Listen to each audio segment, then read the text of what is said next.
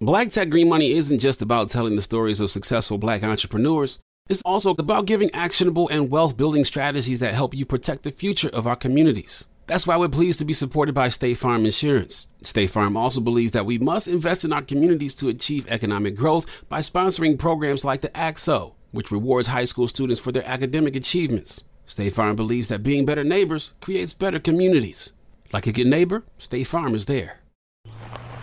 All right, so there we were, cruising through the new open air zoo when I realized that the park was closing in like 15 minutes.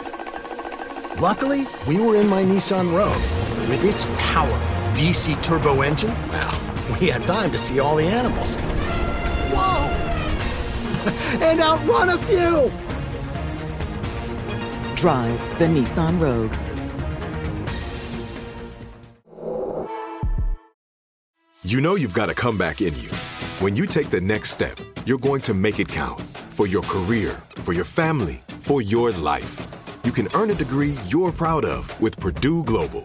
Purdue Global is backed by Purdue University, one of the nation's most respected and innovative public universities. This is your chance. This is your opportunity. This is your comeback. Purdue Global, Purdue's online university for working adults. Start your comeback today at purdueglobal.edu.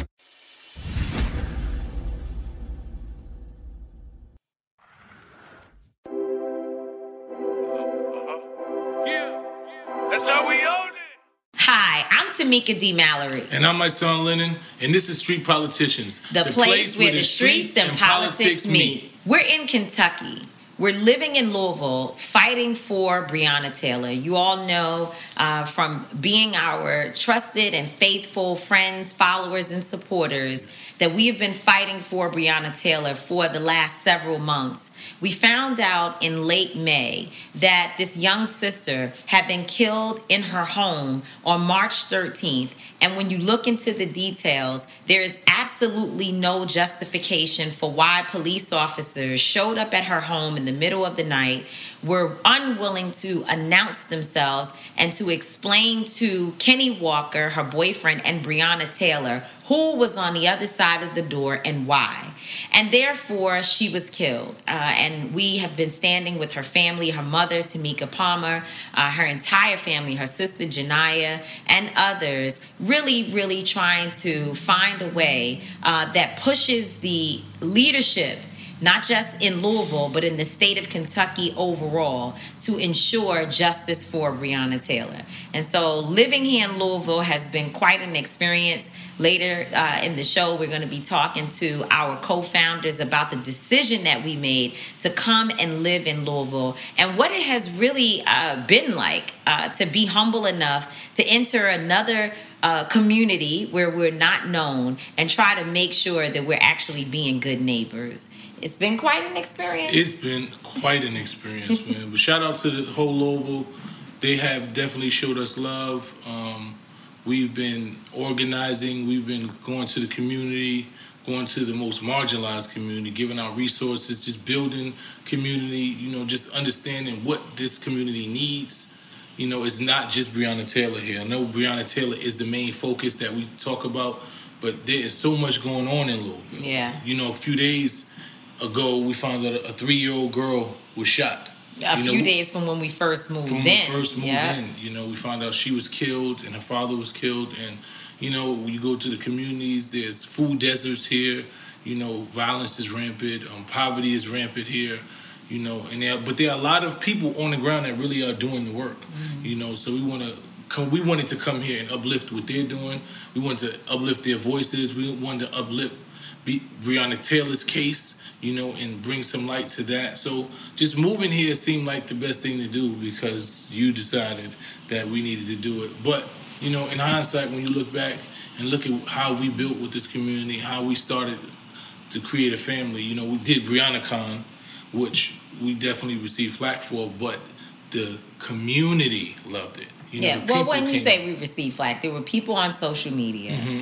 and some media outlets who really were trying to challenge our uh, sincerity and Mm-hmm. were trying to challenge uh, what BreonnaCon meant. And they said we were trying to benefit from our for the conference and i think what happened was that people didn't know at the time that it was a free conference Yeah. they had no idea so i think then once they figured that out then it became oh well still the language um, is you know it's not it's harmful to Breonna's name and to this fight and then and her family wasn't involved and then they found out the family was involved and they were like well but still like it just, It just- people were yeah. just looking for and that's what I'm saying. There was conflict, and there was, you know, people gave us flack about it. But ultimately, you know, every day of the four days that we had something for BreonnaCon was life changing.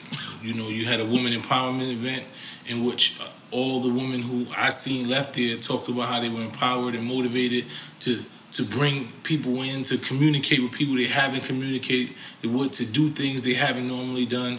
Um, we had a, a men's event, Brothers for Breonna, and we sat there and talked about how we need to show up for women in this time, how we need to protect our women, how we need to, you know, allow them to lead, to stand by to protect them, how we need to just show up in this time. And it was really powerful. And you know, then there was the barbecue, which was the barbecue that we named after Breonna, in which we had performances. Shout out to Rhapsody, my boy Trey, you know, um, other local artists who came and did an amazing job. And you know, and that was one of those enlightening moments where you've seen people. We had food to give away. People just had a good time, man. And then and we supported many black businesses many black businesses that day. You know, every business there that we supported was a black business. We gave away everything. Then there was the revival in which we have faith leaders and preachers come give us words. Like I was full, you know, and then we did the day of action in which Well, you missed over- the press conference where Oh, families came Yeah. together, families who um, have had loved ones as victims of police brutality or white vigilante violence came together Yeah. to stand up uh, with and for Breonna Taylor's family and specifically pushing for Breonna's law, which would ban no knock warrants. And we know that the no knock warrant is at the center of how Breonna was killed and how police officers were even allowed to go to her home that evening.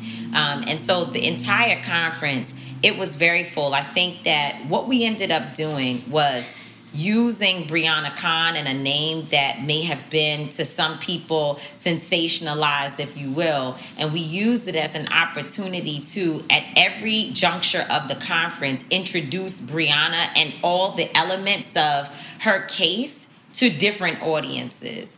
And the different elements of her case and the different elements of her interests, things that she actually was interested in based upon her family, and uh, the issues that are happening just in society in general. I think at every single moment, it empowered people or gave people the information that they need to go into their communities and do real work, substantive work, to make substantive changes and differences within themselves.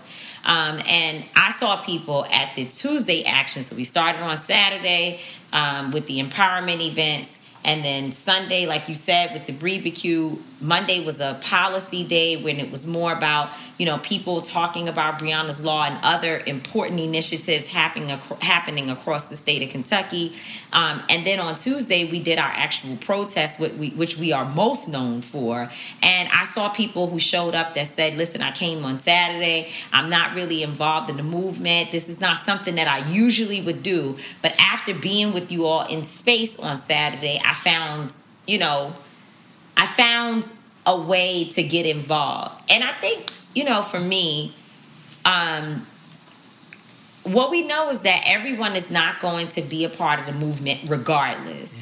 But that there are some people that just need an entry point. They need something that helps them like to realize that, okay, I, I don't have to be a church going, you know, um, you know, super, super um, righteous individual to, to also be able to stand up for justice. And perha- perhaps I can move closer to some of those things, but I don't have to start there. Exactly, and that's and that's what it is. I think that's what we do it until freedom. I think that was one of the mind states that we had behind creating until freedom, is that we realized that the movement didn't look inviting to everyone.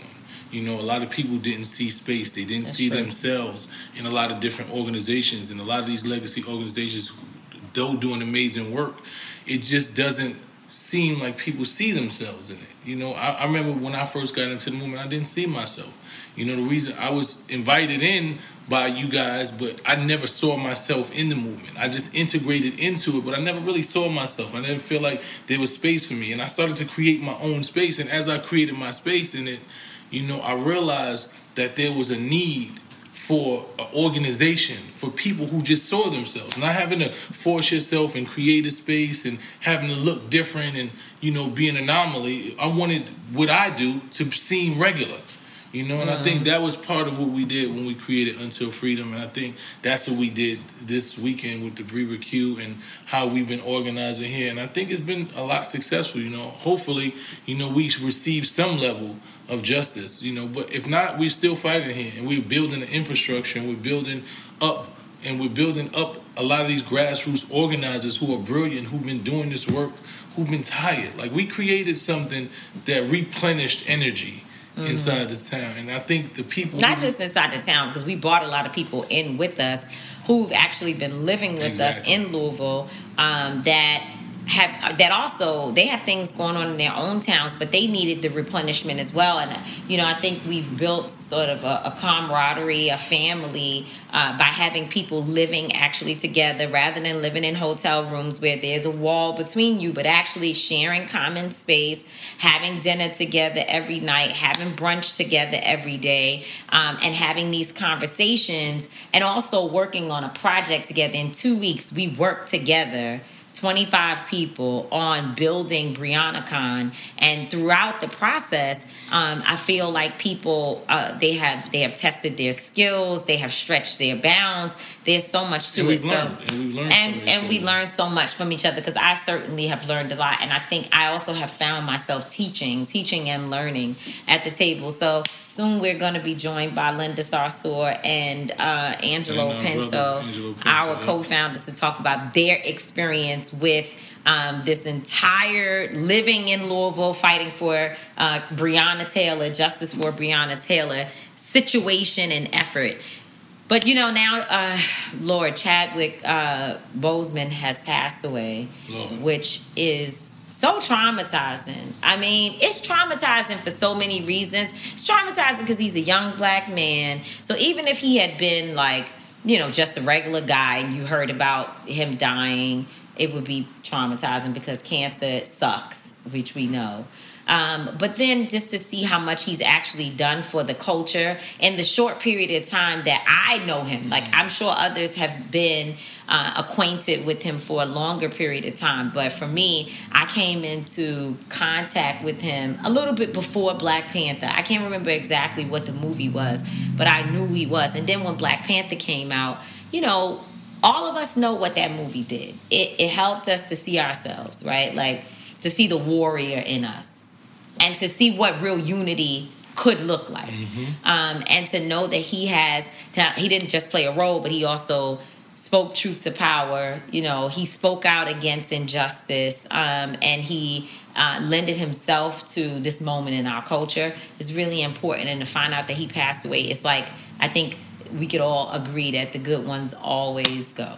I think it was, I think, um, like I put on my, Instagram today, I think he served his purpose. Like he sent, he was sent here, God sent, and you know the roles that he played specifically as T'Challa. And Jackie Robinson, right? Jackie that's Robinson. Right, that's it. That's that's it.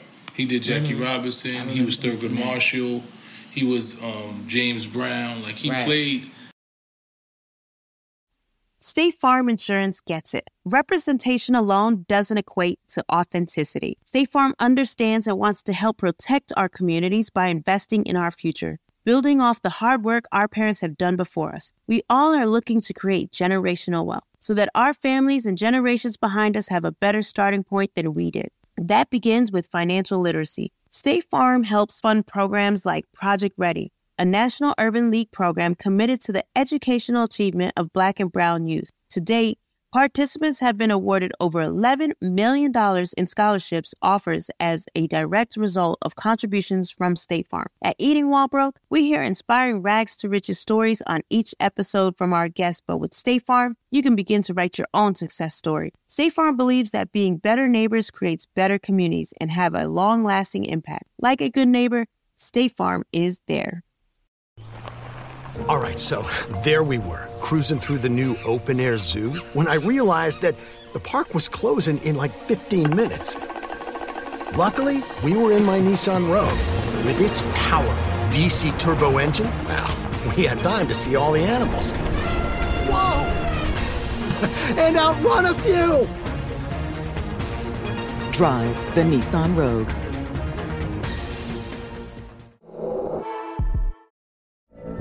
From BBC Radio 4, Britain's biggest paranormal podcast is going on a road trip.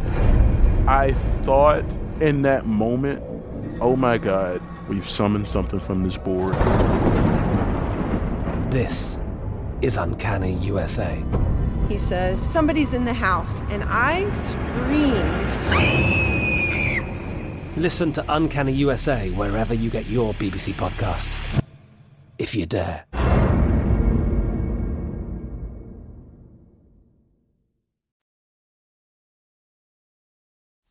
State Farm Insurance gets it. Representation alone doesn't equate to authenticity. State Farm understands and wants to help protect our communities by investing in our future, building off the hard work our parents have done before us. We all are looking to create generational wealth so that our families and generations behind us have a better starting point than we did. That begins with financial literacy. State Farm helps fund programs like Project Ready a National Urban League program committed to the educational achievement of Black and Brown youth. To date, participants have been awarded over $11 million in scholarships offers as a direct result of contributions from State Farm. At Eating While Broke, we hear inspiring rags to riches stories on each episode from our guests, but with State Farm, you can begin to write your own success story. State Farm believes that being better neighbors creates better communities and have a long-lasting impact. Like a good neighbor, State Farm is there you know a spot, but not just a spot,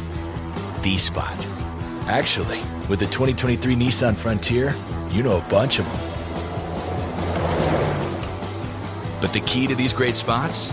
Being able to reach them in the first place. Your spot is out there. Find your frontier in the 2023 Nissan Frontier with standard 310 horsepower, advanced tech, and 281 pound feet of torque. I'm Katya Adler, host of The Global Story. Over the last 25 years, I've covered conflicts in the Middle East, political and economic crises in Europe, drug cartels in Mexico. Now I'm covering the stories behind the news all over the world in conversation with those who break it. Join me Monday to Friday to find out what's happening, why, and what it all means. Follow the global story from the BBC wherever you listen to podcasts. Intru, intru, instrumental parts of black people that you know that changed history for us. And but I think what he did as T'Challa in Wakanda was something that was different. I think he made us aspire. He made us believe that this community of black people who are empowered, who are strong, who are intelligent, who are not poor, who are not stressed out, who live amongst each other and you know in community in love and you know it's possible you know, he made us Wakanda. when we say Wakanda forever, people started to identify like Wakanda forever, like it was a real thing. And even though you knew Wakanda was fake, but for us, it was something to aspire to. It still was something. I remember, you know, I'm wearing this um, dashiki right now in remembrance of him, and also when my um, gold and, and purple for Kobe, you know, I said we lost the Black Mamba and the Black Panther, you know, in the same year, and you know, it just gave us something to aspire to. And I remember when I went to the movie and I brought my sons their dashikis and we went to the, the movies and they was screaming Wakanda and we did the thing and it was just it was something that was different about that, you know. And I think him losing his life is is calling us to say we have to that dream, that picture he painted about Wakanda is something that we have to do. We have to create that Wakanda for ourselves. So I think it's calling us to our higher mission. You know, so RIP to Chadwick Boseman. So let's bring Linda and Angelo in and talk about this Kentucky. First of all, both of them are just as devastated about Chadwick. I mean, just RIP, like you said. And I think we should bring them in to talk about this whole experience of being in Kentucky, how we're all exhausted. I think last night when I learned that Chadwick Boseman, Boseman passed away, I was like, I am literally exhausted. I'm literally exhausted. And some of us are are living um, on the fringes, uh, and we're living in in a space where we're like, this year has done something for us. Like it's really been an an awakening year. Um, tragedy and triumph, uh, all of it together has just been so um, moving. Yeah, it's moving. I It's think. been moving. Yeah, I think you know, God makes you uncomfortable where you at, so you can have to change. You know, so I Or we make ourselves uncomfortable uncomfortable by saying we're gonna go move to a place like Louisville. whatever it is, yeah, changes happen. So yeah.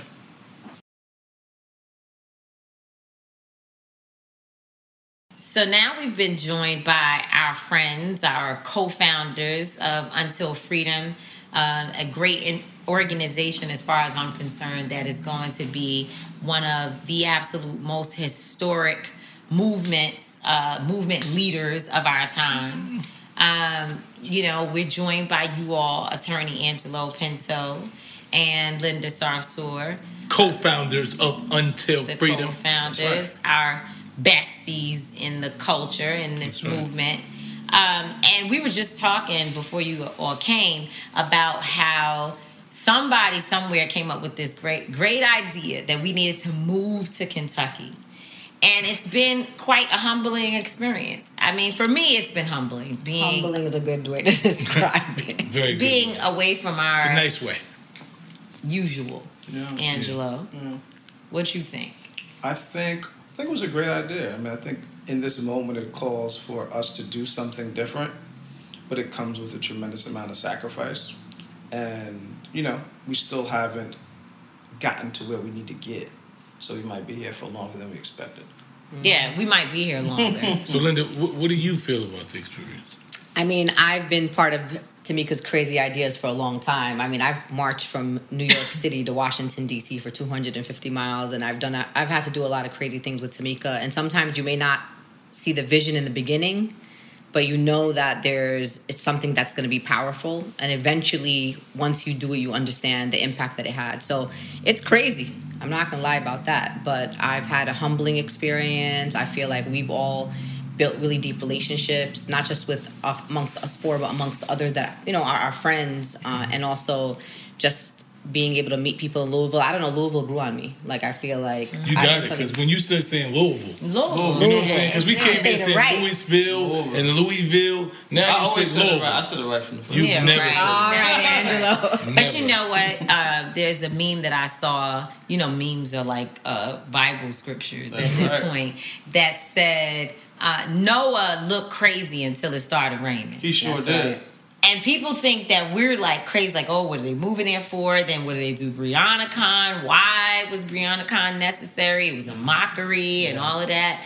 Um, you know, Breonna this Con was marching amazing. doesn't mean Amazing. anything. Mhm. Marching means a whole lot. But I'm just saying these are the things they say. So They. Noah, they. So Noah looked crazy until it started raining. But BreonnaCon was amazing. It really Amazing. was. It really was. Um, for me, just seeing the unity, just bringing people who normally had never been together, you know, just providing resources to a community that you know has been deprived these resources, you know, and just seeing, just bringing a smile to Breonna Taylor's mother's face, Tamika mm-hmm. Palmer, and the family, and you know her sister and the aunts, and just seeing them come out and enjoy. There's a moment at the Barbecue, you know, which we got a lot of Flack. flack for, you know, where they was playing Jake. I mean, Kendrick, Kendrick. Lamar's song. We gonna be, we mm-hmm. gonna be all right. And she was just jumping up, and we were just in the middle, and it was just like, you know, even in the tryingness of times, as we deal with so much pain, I know she's dealing with pain. Mm-hmm. We were able to create that moment. That's gonna be a moment that lasts forever. I know that's gonna be a time that she looks back on and be like, "Yo, I remember that moment." That people mm-hmm. look back on.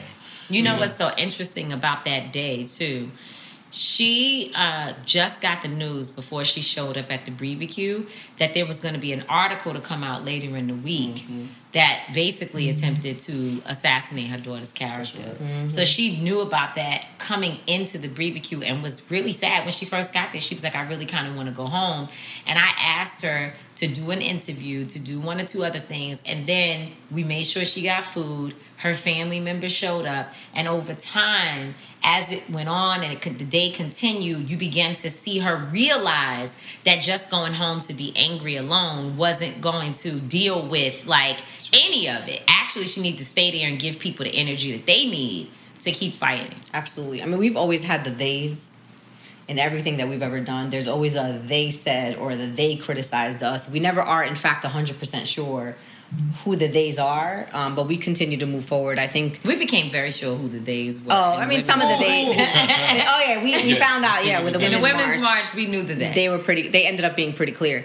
But I think um, for us doing like the organizing that we did, you know, one of the things I always tell people all the time, like y'all are organizers, we're organizers too. And I think oftentimes people want to question each other's strategy, like anybody knows better than anybody. And and one of the principles of nonviolence that we practice is, you know, suspend your judgment ask some questions. If there's something that's not clear to you, pick up the phone and call somebody and ask some questions. I think we're in a type of culture where everybody, whatever question you have, whatever commentary you have, it goes online before it goes back to the actual people that you know are actually doing the work. I mean, we shouldn't be questioned um, about you know our intentions or we, you could criticize our approach and i'm not saying that we're above critique and, and we should never be above critique but I think a lot of people know us well enough to know what we've done in the last two decades and and and, and also how strategic we are. Like everybody knows that about us. I mean, we're not we didn't just show up to the movement. And I think oftentimes the critiques come up, up from a place like like we just started doing this. But then if that's the case,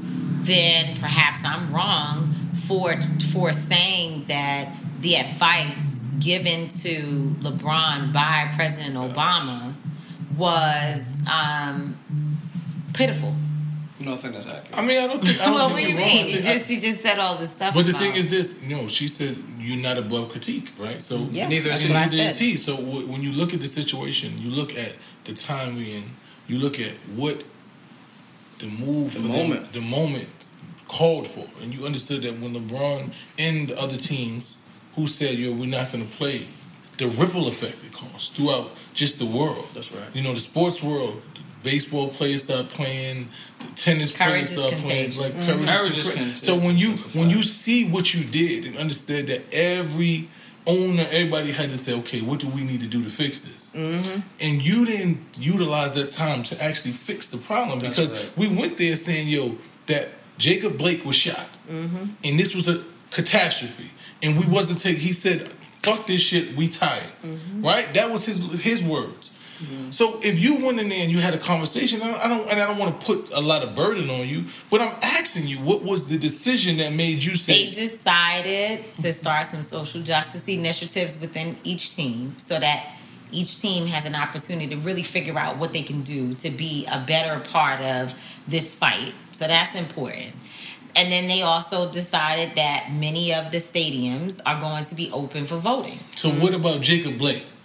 Well, How does that help Jacob Blake? Because the, But I, then I LeBron thought I is thought not- that I thought That's not his responsibility. I thought the strikes was because you were mad about It what happened to Jacob by- Blake. I think that the players in Minnesota, I mean not in Minnesota, in Milwaukee, Yeah. being that they were from the town where this happened, were angry about what happened and wanted to make a show of solidarity and said we're not playing. So if you weren't playing, then what were you not playing for? You were just mad, or did you want to see some results? Did you want to see officers fired? Did you want to see officers charged?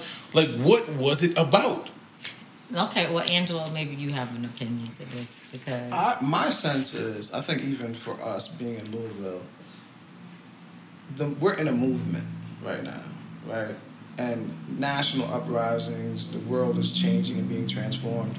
But there's moments in the course of a movement that emerge. And in those moments, you can take the movement forward or you could reel it back in. And the NBA were they were in one of those moments where it was like, hold on, wait, the movement is happening. A moment has opened it up specifically for you and what you do. Right, it's Are you going to carry the movement further by honoring and capturing your moment, Mm-hmm. or are you going to do the opposite and set us back five paces, Mm-hmm. right? And that's what they did. And the challenge is, I think, for folks who don't do this work, because I think our perspective and our lens is different. Folks who don't do this work, they have to make a sacrifice. Mm-hmm. They have to say, you know what? If I do this, I'm risking something. But But it's, it's going to take us further. It might not take me individually further, Mm-hmm. but it will take us collectively further. And I think so for some folks, that's too much to risk. That was- that It's was too a- much to ask when they haven't done it. No, and it makes sense. I didn't mean to cut you off. No, no. That was a statement that Dwight Howard had made prior to even That's the right. season starting. That's right. You know, he was saying, you know, I would love nothing more than to win my first championship. Mm-hmm. But the unity and the championship of my people That's right. is something that's even greater That's for me. right. And, and that was this moment right Mm-hmm. now. Because since you didn't do it then, okay, everybody's like, well, we want to go back. This was the moment, and you seen the effects. You seen once you did it, how it rippled down. Everybody was like, "Oh, we, we got to stand with you." The, the owners want to know what do we have to do to fix this. So when you understand that you have that leverage, That's right. and you and you forfeited for what? Shaun King tweeted something that I thought was so true. He said, I'm glad that the Milwaukee Bucks did not talk to people about their first move before they did it. 'Cause they would've Because people would have talked them out of it. That's fact. Absolutely, Yes. absolutely. Now, the mo and that's the deep thing about this moment is that it's not over yet. No, it's not. No, and they still have the opportunity to do something that can be powerful and transformative. It's going to cost somebody something, though. Well, They see, but, and that, that. and that's the thing. And so I feel like with yours, from your perspective, because you're like always the oddball, right? You're like I'm not black, but yet I'm a valuable part of this movement from a strategic pre- perspective, from a passion perspective, and also and also, and also Well, from, from the rest of us being able to learn. But I feel like in your community, what I saw when I was in uh, Palestine, when I was in Palestine, what I saw is people who were willing to sacrifice, Mm-hmm. right? And sacrifice big. But then you said something when we were speaking um, earlier today about how, like, there are people, Muslims, who are part of the establishment. Also, like, we all have these elements of our community that's not necessarily for the most radical. Like, we're on the radical hinges. Right? Mm-hmm. Don't you think fringes? I mean- fringes. Right. I mean, in my community, to be honest with you, like in the larger Muslim community here, I'm in the mainstream, and they're the, the establishment Muslims are actually the fringes in our community, which is why I say the deep. things that That's I do. powerful. That's deep. And I think a lot of times we got to figure out in every community how we become the mainstream. And just back to the original powerful. That's good. conversation on criticism, like I'm not above critique, but that don't mean I have to agree with every That's critique you have That's of me, right? Of course. I will listen to advice that you have, but it may not mean, mean that I'm going to agree with the advice that that you have. We have to figure out how to all live in spaces and understand that everybody plays a different role. You may not like how I do what I do or what, and but don't take away from me that I also put a lot of work and thought into what I'm doing. That no, that people are not all, not everybody's smarter than we are, right? And I'm not saying that sometimes we won't take advice and be like, no, I see what you're talking about. You're right. I'm gonna move forward. But a lot of times the, the there's a, a segment of, of, of, of the movement and sometimes people that are not even in the movement who are critics without credentials. Like you try to critique a direct action that i'm doing like you ain't never done a direct action. I said you want to you know you're telling me i need to do this but not to do that or you need to do it my son shouldn't be doing that. What have you done and what is the alternative? And a lot of times if you're going to come to any group of people or any movement space show me your track record show me what you got and show me where your expertise comes that you could tell me not to do this or not to say this kind of messaging. And in the muslim american community it we had to get to a point where who's going to be the mainstream voice who's representative. And so you know even when it comes to a lot of the you know controversy that I've, I've been a part of everybody else thinks it's a controversy. My community don't think it's a controversy. My community is like whatever she said. And because see, that's important. and that's important. And, and i think all of us you know the in the movement right now we got to be the mainstream. Because what people try to do they try to push you to one side. So every the, the martin luther king types are trying to grab the stokely carmichael types and the stokely carmichael types want to take the martin luther king folks and bring it over here why don't you all just let everybody be and everybody do what you do the best way that you can do it and at the end of the day when we all stay in our lane stay in our roles and do the work we could be I want to be Martin, Malcolm, Carmichael, everybody Newton. That's what I want to be. Call me that, like because I I believe all of their strategies combined is what's Yeah. going to get us free. Absolutely. And, and and just like you said, like there has, like you said, I believe that our people have to have that same Mm-hmm. mentality. Like the things that the controversy, it can't be controversy to us. We can't allow outside people to dictate what's wrong within our communities. Yeah. Also, we when my when my saying doing something that I feel is right, if I really am, it, if this is like my life, I'm all about it, and I want to get free. I'm gonna grab my brother Mice to the side and be like, "Come over here, let's you and me have a conversation, so I could understand where we where where you coming from." But what we do is we display our divisions and the cracks in the movement, and then the white supremacists know how to fit themselves right in, and that's what they do. Well, the challenge is too, the other power brokers in the black community, they don't want to mainstream these things. Mhm. They want they don't want radical ideas, thoughts, and strategies to be mainstream. What we actually want and what they do is it's just a fetish. It's Mm. something I could lift up in a moment and then reel back in quick. It doesn't compromise me. It's actually cool. But if it becomes mainstream, then you are no longer the power broker. That's right. And they don't want to compromise Oh, that absolutely. position. So they're very careful the ways in which they engage radical thought. radical thought is only something that they play with. It's a dessert. Mm-hmm. Like it's not the entree. And what we're saying is we want this thing to be the entree right. in black life. And that's where they're like, hold on, wait, reel that in. That can't be what we're dealing with because it compromises you. Mm-hmm. Because you're in the position because this other kind of passive ideology and approaches are mainstream. Mm-hmm. You and me, Angelo, gotta go. So let me ask you work. We really gotta go to a meeting. Let me ask to this one question. How long are we going to be in Kentucky? Until we get justice for Breonna Taylor. Is that a real thing? Is that is that real? It has to be some There some, has to be some accountability, semblance. some accountability. It's just like you just can't have a attorney general that's just like we gonna see what's happening. Yeah, but what if they Nothing. say just no?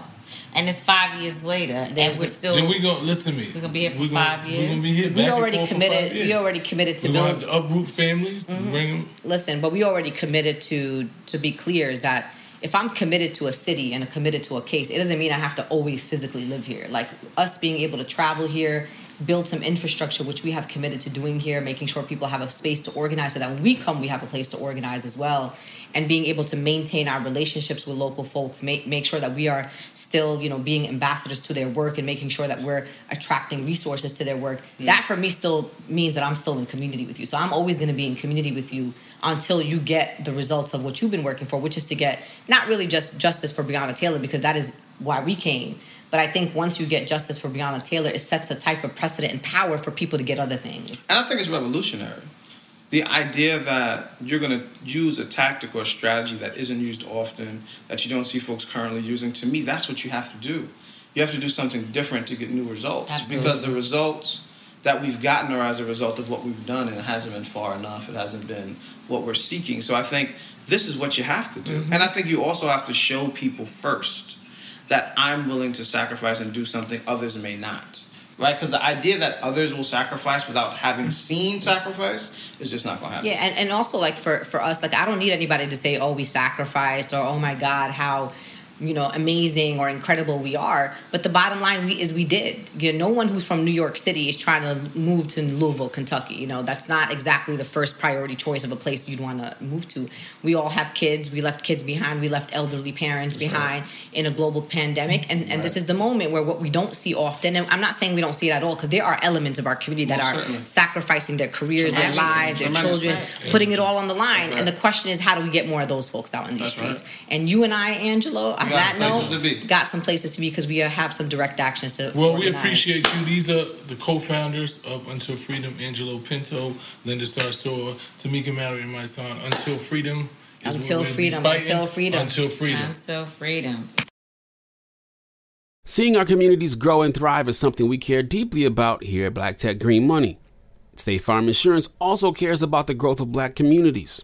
They're actively investing in programs and initiatives that help provide financial literacy, give early career advice, and grow black owned businesses, thus leading to generational wealth, which helps protect the future of our communities. We want to build a future that we all can be proud of. State Farm understands that representation alone doesn't equate to authenticity. It also requires active sponsorship of programs like the ACT-SO, a year long program that recognizes and rewards high school students for their academic and cultural achievements, along with funding programs like Project Ready, a national urban league program committed to educational achievement of black and brown youth that has awarded over $11 million in scholarship offers to date. State Farm believes that being better neighbors creates better communities and can have a long lasting impact. Like a good neighbor, State Farm is there. If you're looking for the most epic place on earth, let's start at the base of a massive waterfall. Then trek through the thick jungle. Then climb to the peak of a snowy mountaintop. Then once you get there, keep going.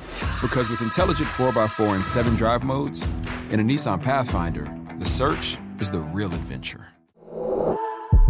Available feature. Intelligent 4x4 cannot prevent collisions or provide enhanced traction in all conditions. Always monitor traffic and weather conditions. From BBC Radio 4, Britain's biggest paranormal podcast is going on a road trip. I thought in that moment, oh my God, we've summoned something from this board. This is Uncanny USA. He says, Somebody's in the house, and I screamed. Listen to Uncanny USA wherever you get your BBC podcasts, if you dare.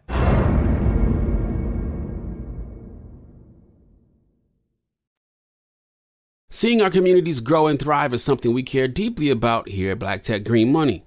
State Farm Insurance also cares about the growth of black communities. They're actively investing in programs and initiatives that help provide financial literacy, give early career advice, and grow black owned businesses, thus leading to generational wealth, which helps protect the future of our communities. We want to build a future that we all can be proud of. State Farm understands that representation alone doesn't equate to authenticity. It also requires active sponsorship of programs like the ACT-SO, a year long program that recognizes and rewards high school students for their academic and cultural achievements, along with funding programs like Project Ready, a national urban league program committed to educational achievement of black and brown youth that has awarded over $11 million in scholarship offers to date.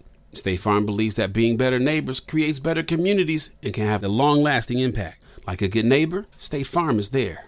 If you're looking for the most epic place on earth, let's start at the base of a massive waterfall. Then trek through the thick jungle.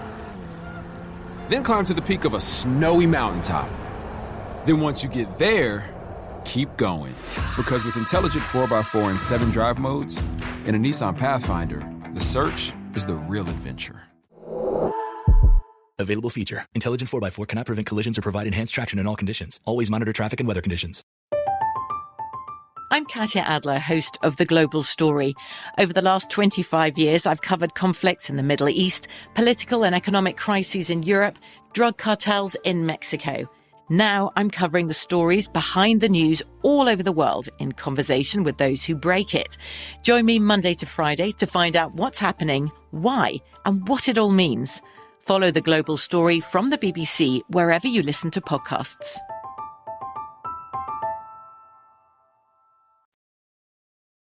So I was contemplating my thoughts of the 2020, but certainly my thought of today and for this show.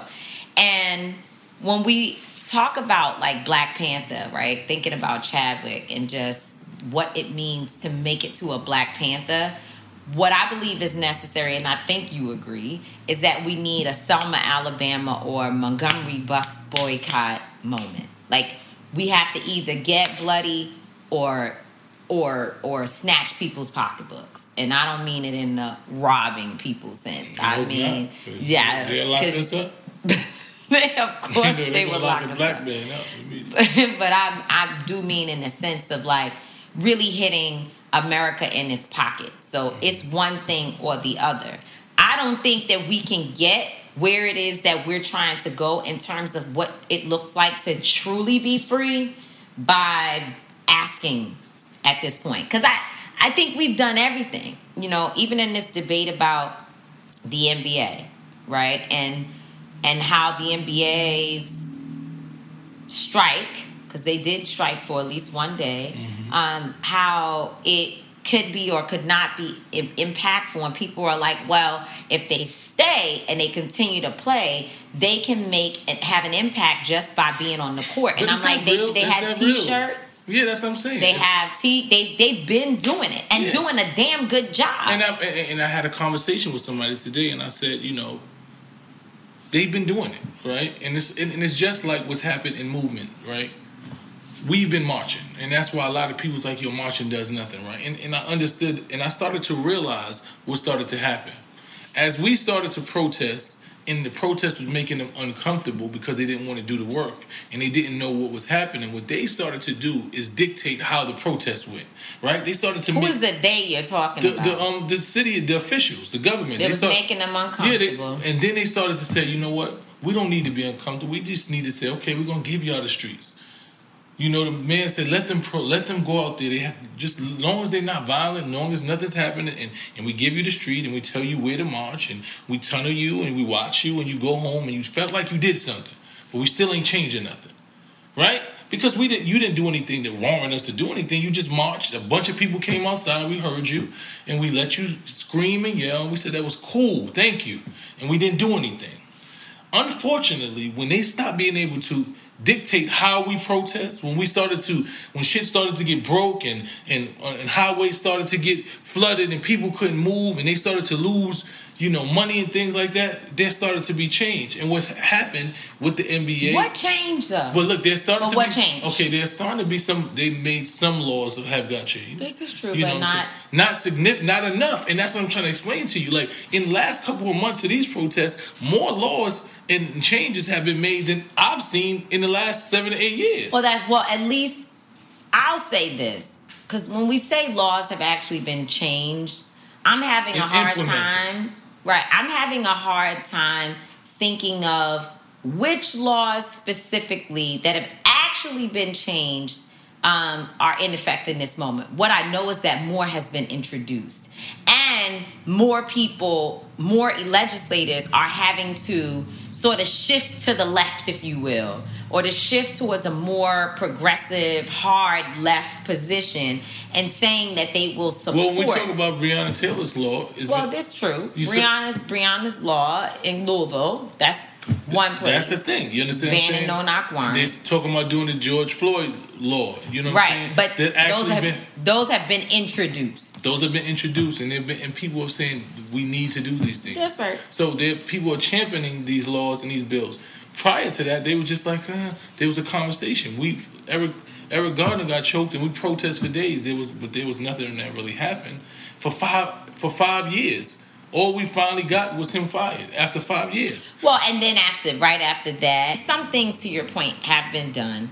You talked about Breonna's law, and then I guess the chokehold bills across the country where everybody's trying to make sure that they ban chokeholds. So these things are important. I'm not trying to take it away. And I think you're right that we've seen more of a radical position from some of our elected officials since these movements have been happening.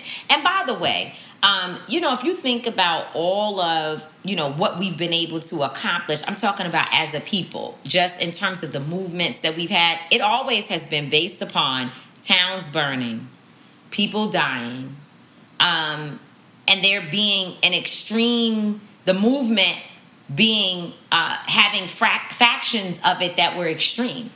That's just the truth. I think some of us want to be at a place where we can actually have a protest and then there be change and not have to get to the point where people have to be arrested, people have to give up their freedom, people have to, you know, and, and fight those who want to burn down. But there has to be a consequence, and that's and that's what I'm trying to tell you, and that's what I was talking about the NBA, and and, and when they sit down and they say, you know, we're gonna have a meeting, and, and we're able to have Black Lives Matter on the floor, we have jerseys, those things are beautiful, but what what what do these owners, what do the government plan to lose from these things? Those are things that can pacify you. And I'm not saying, and it, and I understand what you're saying, but for me, it's like if I let you do that, right? If I'm saying, look, if all I gotta do is let you wear jerseys that say Black Lives Matter, and I lose a million dollars, and you're gonna come to work every day and, and get billions of dollars from me, and that's all I gotta let you do is do that. And what does that take from me? Because right now, the whole world is saying Black Lives Matter, so you're not doing anything that's revolutionary right now. Everybody, the, the most racist person, got a Black Lives Matter saying something Black Lives because it's trendy, and they know they can't say something. not the different. most racist. Well, listen to me. Well, the quiet racist, the quiet racist person is is is openly saying, "Yeah, I'm with Black Lives Matter movement." So, what are you doing to shift something? Because well, they, they, well, they, fo- they, under, they tried to fill a need. okay, And the need that in this moment people are not going to be able to vote properly and being able to turn these stadiums in some of the stadiums across the country into locations polling locations where people can go to vote that in itself Mm-hmm. is a really significant deal maker Okay. But that should have been alongside I agree. fact because Jacob Blake was the reason why people were mad. Right? Milwaukee said they're not playing because they watched Jacob Blake get shot seven times in his back. And LeBron said on TV and said they could have tackled the man. They could have grabbed him. They could have did all types of things. There's no way that you could tell me that they're supposed to shoot that man. So he acknowledged that these people did a criminal act. So if none of your demands call for the criminals who shot that demand to be have some level of accountability, then what did we do for Jacob Blake? What happened to Jacob Blake? But what happens Because we decided so we decided that going to the polls to vote, right? Where to vote. And honestly, people don't even know who they want to vote for. People and we know who we need to vote for. And we're gonna go do it because most of us have no choice or feel we don't. And some people really not. But the reality of the situation is, how does that help Jacob Blake? Well, because I guess the whole point is that it, it started as a Milwaukee Bucks, Bucks situation, but then it expanded to being beyond just him and LeBron and others Well, who, who are not. it, who made it beyond him? Well, because the urgency was not a Jacob Blake urgency. Jacob Blake just became a straw that broke the camel's back. Okay. So people have been frustrated all over the country. And the question is, how does your your local demand become a part of a bigger movement and how do you impact change from a larger perspective? And I think that from their perspective, the voting piece is super important because we know that it is that Let me it's tell you why. Let me tell you why I don't really see it. I don't really see it as important because I have not heard Biden say we need to defund the police. I haven't heard Biden say the shit that's going on, we need to all the way change. I have not heard him take this position on the way he's going to change the way that Jacob Blake died to where some significance. Now, if you was telling me that we're about to get somebody that I know is going to radically change the criminal justice system to a way that what happened to Jacob Blake would never happen again, then I can almost see that to where it benefit. But nothing about voting is going to help Jacob Blake. Well, I agree with that. I think that it's it's that people are upset with me because I said that if Obama, um, well, we talked about this already, but that if Obama, uh, if his position was uh, that LeBron and them should go back to work, and if that's part of the advice that he gave them, I think it's a pitiful piece of advice. I that's think so me. too because I don't understand how working before the, for the system who has an opportunity to change who these because listen these owners are billionaires who lobby for these people who are getting voted in who sit there and say hey we need to make sure we, we don't pay these amount of taxes we need to make sure this so we're to donate to campaigns so one of the donations they made to campaigns should be like, y'all need to put some police accountability. We need to change laws that make sure that these things don't happen. And if you're not calling out these owners to do that, then what are you going to play for? But all of these things are definitely connected. And I think that from the NBA players' perspective, their goal, like, you know, they're trying to figure out, which is it's a it's a tricky thing. How do I maintain the camaraderie of our family, the group, how we came here, doing what we love, doing what has helped many of these young men to be able to get out off the streets, to take care of their families. How do we maintain that and still make demands at the same time? My position is when people look at us and say, well, you know, why are we being divisive by calling out some of what we see happening, which I don't even think we're calling it out because I certainly am not. I've said many all- times. I think it is already divided. I I- think but I have said many we- times that I'm not even. I, I also I definitely understand the challenge that these black men are facing in this moment. I've said that many times. But the thing is, I wasn't the one that said I was to I wanted them to strike. The I'm just trying to say, like, If it wasn't strike, us. It wasn't us that came up with the strike. They came up with the strike. So then we said, okay, good. This is another layer is to strike. our This is what movement. Let's do it. And I and I and I and and and I think it's so important for us to note, which people don't want to hear us say, but there's not been many things that we have gained just because we voted. The Civil Rights Act, the Voting Rights Act, uh, the Housing Act, Fair Housing Act, none of them were won because we voted. They were won because there were strong movements on the ground, where the movements were so powerful that the leadership the elected officials and the powers that be had no choice, no matter which party they were a part of, no matter what their ideologies were, no matter how racist they may have been, they had to shift because the economic structure was crumbling based upon line. the movement. And that's the bottom line. And so I don't see, so I don't, I don't know how this will all work, but I have to say that President Obama is very clear because he knows the numbers and he knows the hashtags, he knows the names. That although we voted for him, there are many people who we have hashtagged that died or were murdered under his presidency. That means that just voting is not enough. That's that is that's the best example you can say. We we picked the best president most people feel we had, and, And he's we still was dying president. under him. And I love Obama. I love We Obama love like he's my second But you gotta call when you listen. I love I love Obama, I but love when you become president, first of all, I think everyone, no one is above critique. No one is above critique. But when you become president of the United States, you move yourself into, Into a a, different level of category where people now have the right to challenge your advice. Um, I don't think we should be in your personal business because I never think that that's uh, Yeah. something that we should be doing. But certainly, when it impacts the ways in which we as a society, as a society, will continue to operate, I think we have the right to critique and not. And and they said, well, the fact that you use the word pitiful is disrespectful. Well, guess what? I didn't say President Obama was pitiful. This is one of the most incredible leaders we've ever had. But I will say that that advice becomes a part of a pitiful system of, you know, let's try the same things over and over again with a little salt on it and see whether or not And uh, there's I- going to be something different. And I and you know what, my my whole position is eventually they'll get Noah look crazy until it until started it started raining. and that's it. We're know. gonna come back to where we are, no Bottom matter line. what. Bottom line. Um.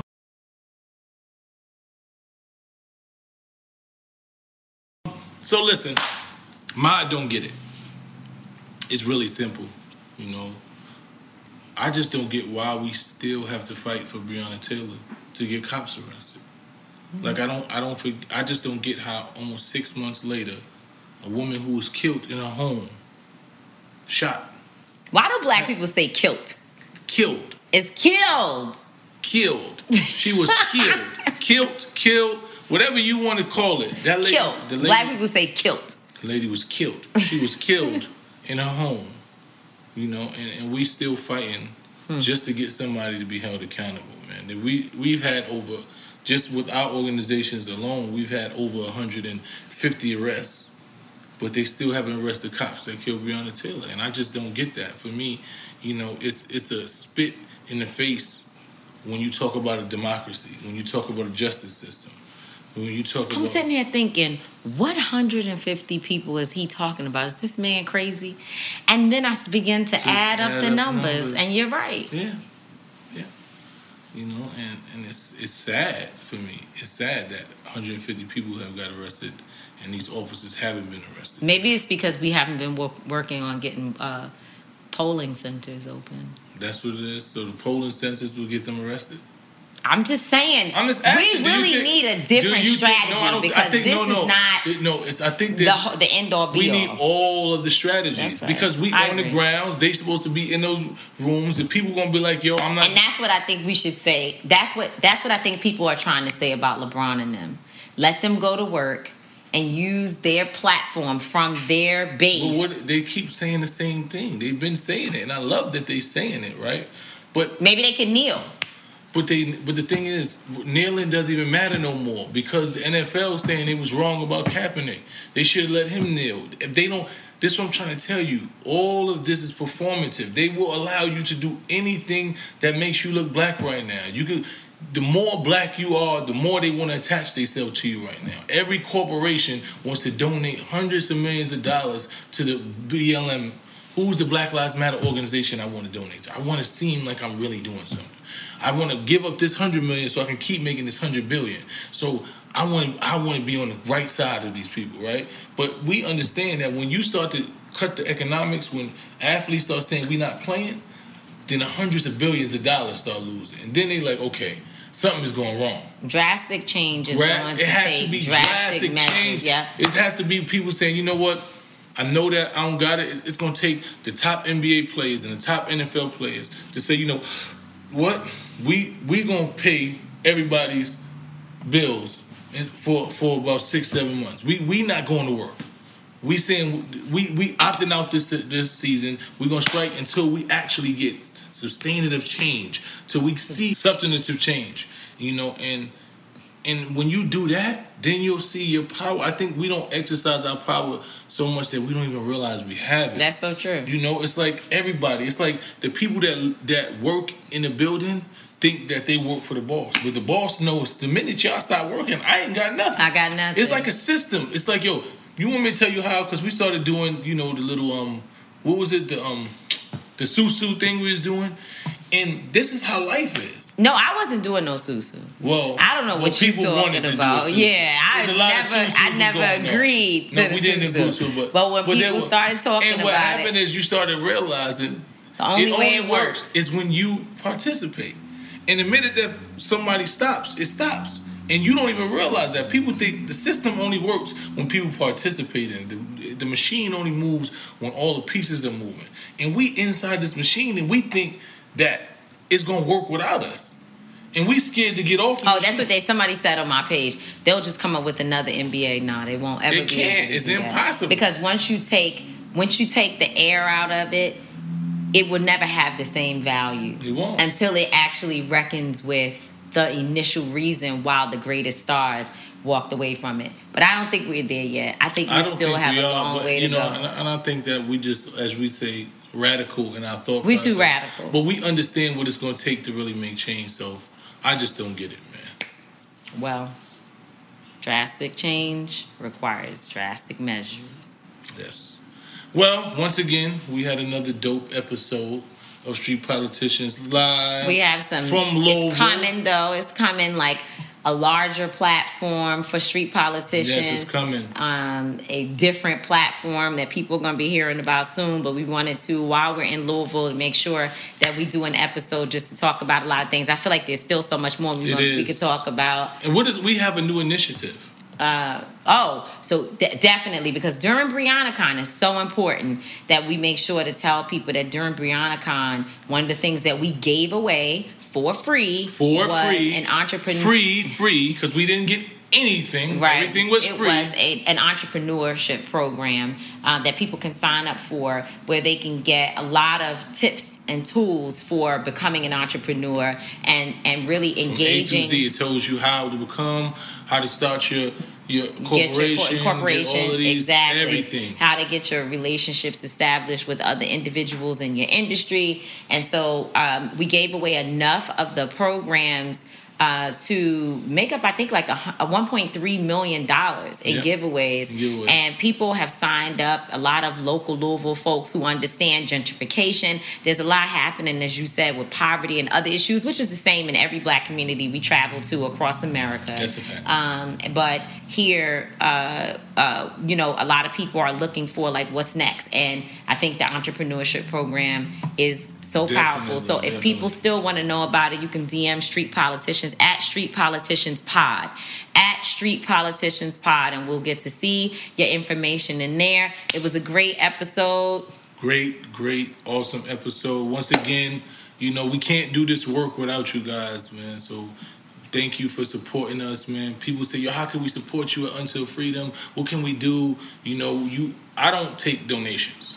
I we take investments. We call it investment, investing in our in our freedom. So, you know, we, we don't like to feel like it's charity because we all have to believe that freedom is possible. And we're doing our part. So you can go follow Until Freedom you know, and you'll see different ways that you can get involved with the organization or just invest if you can't come out and just be personally involved. So once again, we want to say thank you for all of the supporters for Until Freedom and Street Politicians Pod.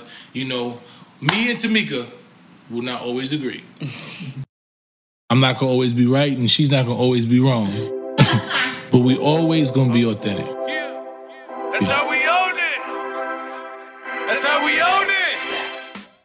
Black Tech Green Money isn't just about telling the stories of successful black entrepreneurs. It's also about giving actionable and wealth building strategies that help you protect the future of our communities. That's why we're pleased to be supported by State Farm Insurance. State Farm also believes that we must invest in our communities to achieve economic growth by sponsoring programs like the ACT-SO, which rewards high school students for their academic achievements. State Farm believes that being better neighbors creates better communities. Like a good neighbor, State Farm is there. From BBC Radio 4, Britain's biggest paranormal podcast is going on a road trip. I thought in that moment, oh my God, we've summoned something from this board. This is Uncanny USA. He says, Somebody's in the house, and I screamed.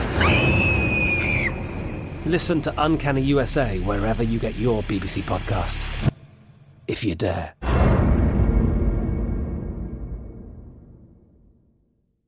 Are you still searching for your perfect place to call home? Well, now is the time to buy at Fisher Homes. If you're looking to move in before the end of 2024, May could be your last opportunity to start building your dream home and close before the year's end. If you're hoping to move in even sooner, Fisher Homes also has homes that are move in ready and waiting for you, where you can start enjoying the benefits of homeownership even faster. Schedule your personal tour with a new home advisor today at FisherHomes.com and make this spring the season you find your perfect home sweet home.